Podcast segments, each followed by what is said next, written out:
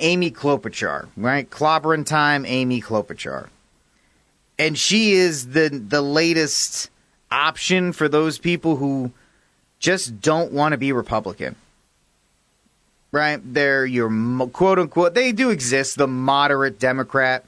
The Democrat who's the third or fourth generation, their parents were Democrats, their grandparents were Democrat. Everybody, they, since Kennedy, they've always been voting for Democrats. They don't care that much about politics, but they're not insane, right? You can kind of look at the, the, the quote unquote, the pro life Democrats, the 21 million pro life Democrats that are out there. And um,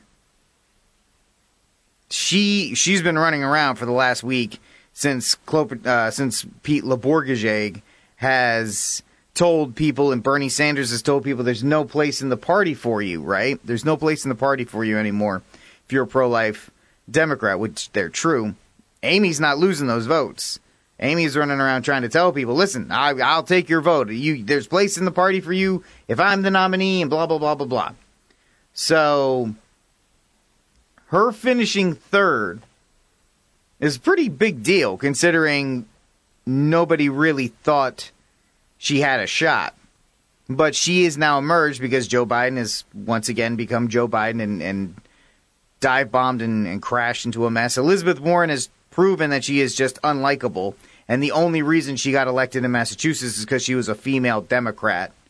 Right? You could have ran you could have run anybody with the letter D next to them and they would have won in the state of Massachusetts. And she's taken the outsized outsized support that she's received from media to think that that's some kind of mandate.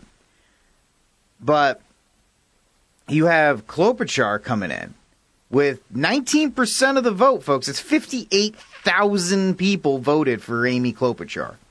I mean, 75 voted for Sanders, 71 voted for LeBourgegeg. I mean, if you're Elizabeth Warren and only 29,000 people voted for you, all those people are the ones on the Massachusetts line. Let's be serious. Pretty much the, the Massachusetts New Hampshire line are the ones who voted for her.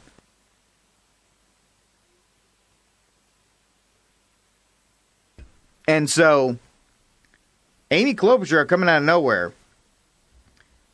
shows that she is, according to NPR.org's Dominic Montanaro, that she is the Sanders alternative. Well, what about Pete? Eh, I don't think Pete. Pete is the corporate crony alternative, but your everyday person is looking for that. And, and Amy Klobuchar does have the folksy, midwesterny vibe kind of going for her in that regard, and so there's people that are generally attracted to that. You know, she's not off-putting like Bernie Sanders, and she's not robotic like Pete LeBourgegeg. So NPR says Klobuchar finishing with 20% of the vote was the biggest surprise of the night. She appears to have found a lane for a hopeful message between Sanders and the rest of the pack. Um, she says something like, "We cannot win big by out dividing the divider in chief." Ugh.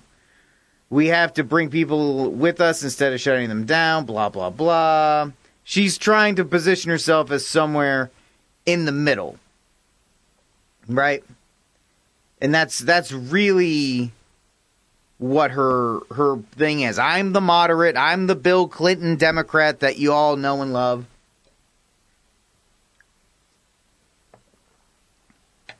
And, you know, remember back in the day when Democrats were likable and and for the working class and so forth because Bernie Sanders is not for the working class. He talks about it, but the only people that support him are nose-pierced soy boy 20-year-olds. You know, Le has that sect of people that are just so desperate to elect the first something, a first president, first sodomite, the first woman. That's you know they're desperate for to be part of that first pack.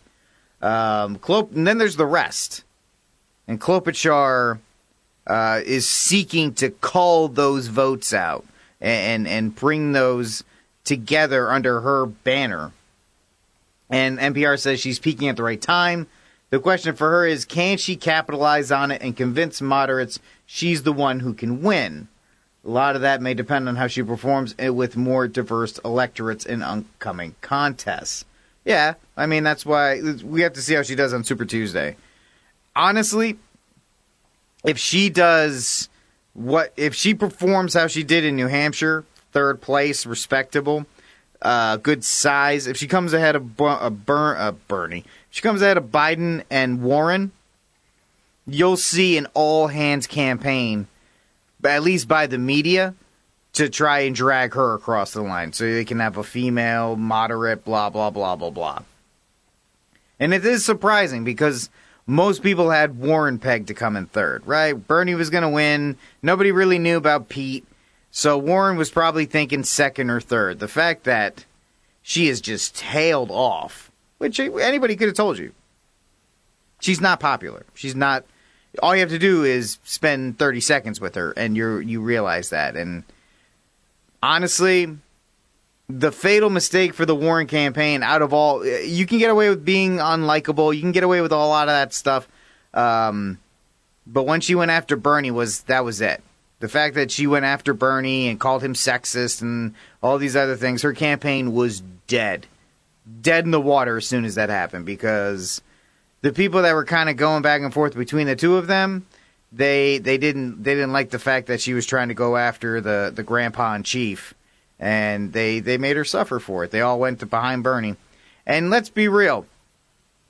Bernie's seventy five thousand votes were impressive, but they weren't impressive as the one hundred twenty thousand votes that President Trump put out it, with no opposition. Democrats can say whatever they want, and I'm not trying to lionize President Trump, but he has Obama legs, man. He has the Obama cape where people came out to vote for Obama. I know it's, it's short term memory. Uh, same with Trump, man.